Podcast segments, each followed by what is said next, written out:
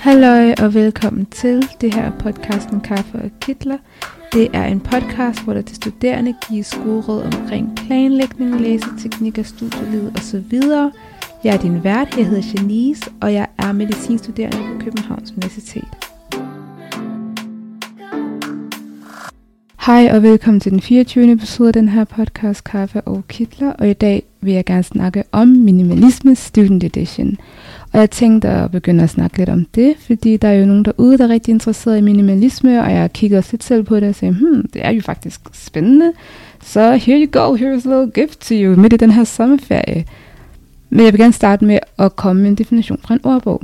Så minimalisme, det er en livsstil, hvor man involverer, at der skal være en reduktion, eller i hvert fald have en mere simpel tilgang til materielle goder – fordi det frigiver nemlig en til at leve en eksistens, som der er mere formålsbestemt, meningsfuld, spirituelt med mere. Og man kan begynde at tænke, jamen minimalisme, det kender jeg meget sådan til bolig og indretning, og der er mindre ting og sådan noget der.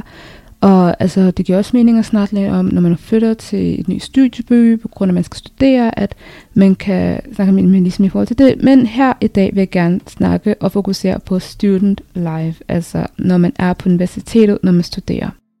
Og jeg vil gerne komme ind på de her ting, som der er kernen af minimalisme, der er at spare tid og spare penge, og der er mindre råd, hvilket gør, at man får et mere klart sind.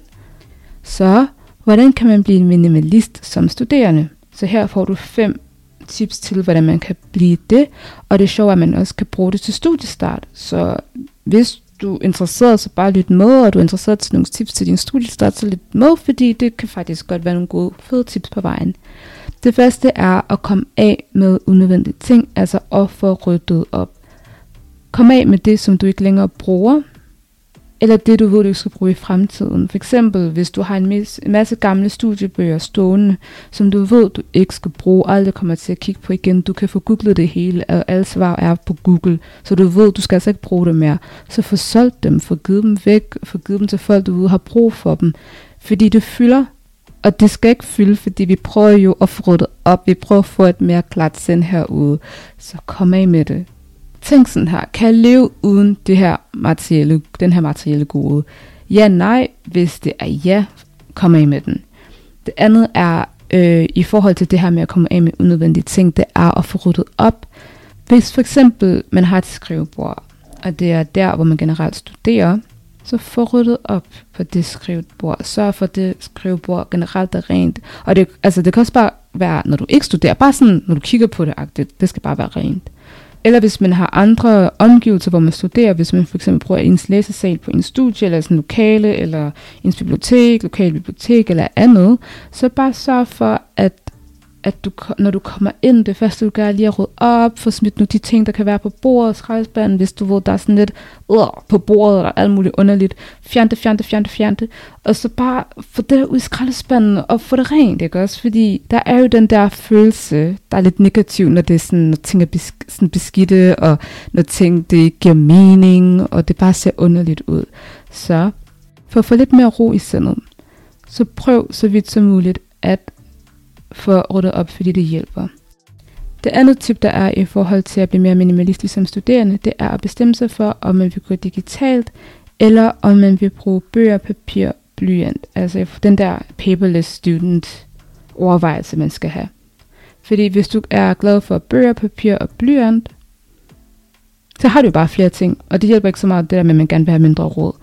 Øhm, fordi så lige pludselig så får du sådan et ark i sådan, øhm, sådan en undervisningstime, og så lægger man det bare et eller andet sted i tasken, eller lægger det et eller andet underligt sted, når man kommer hjem, og så lige pludselig efter noget tid, så er der bare mange af sådan nogle der papirer. Så det kan blive rodet, men det gode ting er, hvis man rigtig godt kan lide fysiske bøger, hvis man godt kan lide notesbøger, hæfter, viskelæder, blyanter, fi, mapper, øh, alle de der ting, man bruger for at få orden på det hele. Hvis man godt kan lide det, så er det altså det, man skal gøre. Hvis man ved, at man læser bøger, og når man læser bøger, at det bare kommer bedre ind, når det er en fysisk bog, alt det der digital, digital, digital derude, det ikke giver mening, jamen, så, så giver det ikke mening, og så skal man ikke bruge det. Fordi det, jeg vil komme til nu, det er, at man jo også kan køre fuldstændig digitalt, og man bare har det hele på iPad'en og på bærbaren, ikke? Og så man har det samlet sådan på mindst mulige steder. Og ved at have det samlet på mindst mulige steder, så er det jo også, at man undgår, at der kommer til at være papir, der er her og der, der er rundt omkring. Der er blyanter, man ikke kan finde. Uff, og den værste, man låner kuglepind ud til folk, man får aldrig sin kuglepind tilbage. Alle de der ting kan man altså undgå. Så det var altså nummer to, type nummer to, at bestemme sig for, om vi vil gå digitalt, eller om man bare vil fortsætte med at gå med bøger, papir og blyant. Tip nummer tre, det er at rydde op digitalt. Altså på engelsk vil man sige declutter digitally. Så I kender jo det, hvor hvis man har skrevet en stor opgave, eller bare har skrevet opgave, eller der er noget, man skal undersøge, så er det jo, at man åbner en hel masse faner, altså tabs, man åbner en hel masse tabs, fordi man skal jo undersøge de her ting. Men det der er, det er jo, at man kan ende op med at have rigtig, rigtig, rigtig mange faner åbne, og så kan man ende der, hvor man har 50-100, okay, måske lidt overdrevet, men man har 50-100 faner åbne, og man ved ikke rigtig, hvad man skal gøre med alle de der faner, og at the end of the day, så ser det bare rigtig, rigtig rodet ud, at der er alle de her faner åbne, og igen, det her er jo minimalisme, altså vi vil gerne have mindre råd, fordi mindre råd giver et klart sind key ting inden for minimalisme. Så nogle tips, man kan give, det er, at man eventuelt, for det første kan man eventuelt lave en mappe i bogmærkelinjen, hvor man gemmer alle de der faner, man har åbnet ind i den, så man kan finde ens faner ud fra det. Eller så kan man jo også finde Chrome extensions til formålet. Der findes en masse Chrome extensions derude. Hvis man leder efter dem, skal man nok finde dem. Men de findes, så prøv at gå ind og se det. Og hvis du også bare generelt har en bærbar, hvor at du ved, der bare er alle mulige filer her. Der, der er en, der hedder ABC, der er en anden, der hedder ABCDE, der er en anden, der hedder 1, 2, 3. Bare filer, der hedder alt muligt, og I ved, hvordan det er. Så når man så skal finde de der filer igen, fordi man ikke har navngivet dem ordentligt, så er det så, at man skal gå ind og sådan ind på den, se, hvad man har skrevet, er det væk den, og det kan være, at man har en langsom bærbar, så det tager rigtig lang tid at åbne op for den der fil. Der, så er det jo, at vi mister tid. Og vi kan spare tid som minimalister, ikke også?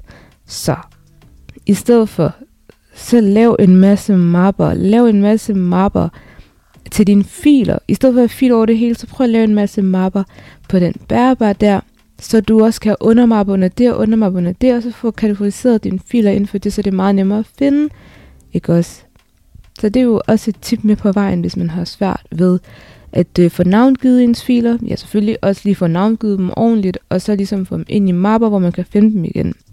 Og så generelt, så er det jo også meget normalt, at man sådan går ind, lige skal sådan se et eller andet pdf, der er et eller andet sted, så er det, at man downloader den ned, og så kommer den bare sådan ned et eller andet sted, og så kommer man det 100 gange med alle mulige forskellige filer, og så lige pludselig har man bare et alle mulige filer, der bare overalt på sin computer, som man heller ikke rigtig har brug for. Altså prøv at tage et tidspunkt en dag, hvor man lige går igennem en spærbar, fordi I ved, hvordan det er. Nogle gange er der også bare ikke engang plads på en spærbar, hvis man er en af dem, der ikke lige havde købt nok gigabytes.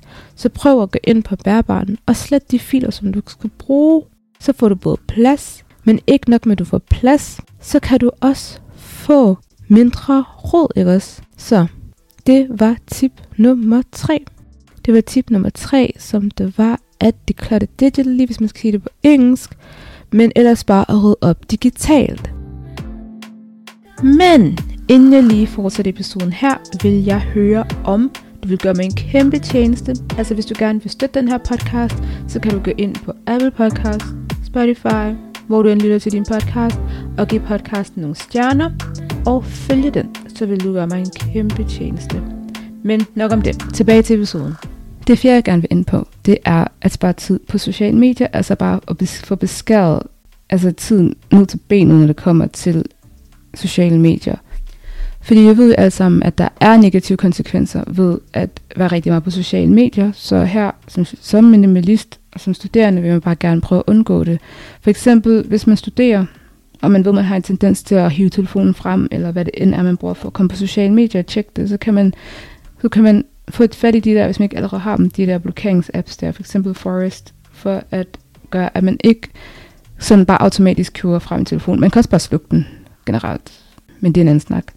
Fordi en kerne ved minimalismen, det er jo også det med at spare tid, og man sparer tid, fordi man gerne vil bruge den tid, som man ellers ville have brugt på ting, som der ikke rigtig giver så meget mening. Selvfølgelig undtagen, hvis det er ens, øh, det, man lever af, altså man, ens indkomst kommer fra det, fair nok. Men hvis det er bare sådan, altså tidsspil, så hellere bruge den tid på at lave ting, du værdisætter. Er det venner, du værdisætter? Er det familie, du værdisætter? Er det bøger? Er det hobbyer, som du har, som du værdisætter? Så hellere bruge tid på det, end tid, som du aldrig får igen, og som du kunne bruge på noget meget mere, ja, det du elsker at lave agtigt, ikke? Så spar tid på sociale medier, så du kan få tid til det, du værdisætter. Det var den fjerde ting for at blive mere minimalistisk. Den femte og sidste, det er at tænke før du køber, fordi minimalisme handler også om at spare penge. Så som studerende, så kan du for eksempel gøre det inden for bøger. Her kan du nemlig spare. Det kan være, at øh, i stedet for at købe øh, fysiske bøger, så købe digitale bøger, fordi for eksempel du kan se, at de er lidt billigere end de fysiske. Det kan være, at selvfølgelig du finder det på rabat. Det kan være, at du køber brugte bøger i stedet for, fordi det generelt er billigere, eller at du låner det fra biblioteket, fordi det er en mulighed, at du lige bor et sted, hvor der måske ikke er lige så mange studerende fra dit studie, eller du kan, hvis du er heldig, du kan få lov til at øh, låne det fra en ven. Så det er også en mulighed, og det kan også være for eksempel bærbar tablet. Kan man spare der i forhold til at købe noget lidt billigere, som der kan alt det, du har brug for, men som der bare ikke nødvendigvis er sådan de store mærker, som man bare betaler ekstra for. Så prøv at undersøge, hvad du kan gøre for at spare lidt i forhold til studiematerialer.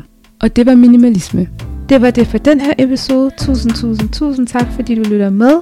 Og hvis du gerne vil støtte podcasten, så kan du gøre det ved at på Spotify eller Apple Podcast at følge podcasten og give podcasten nogle stjerner.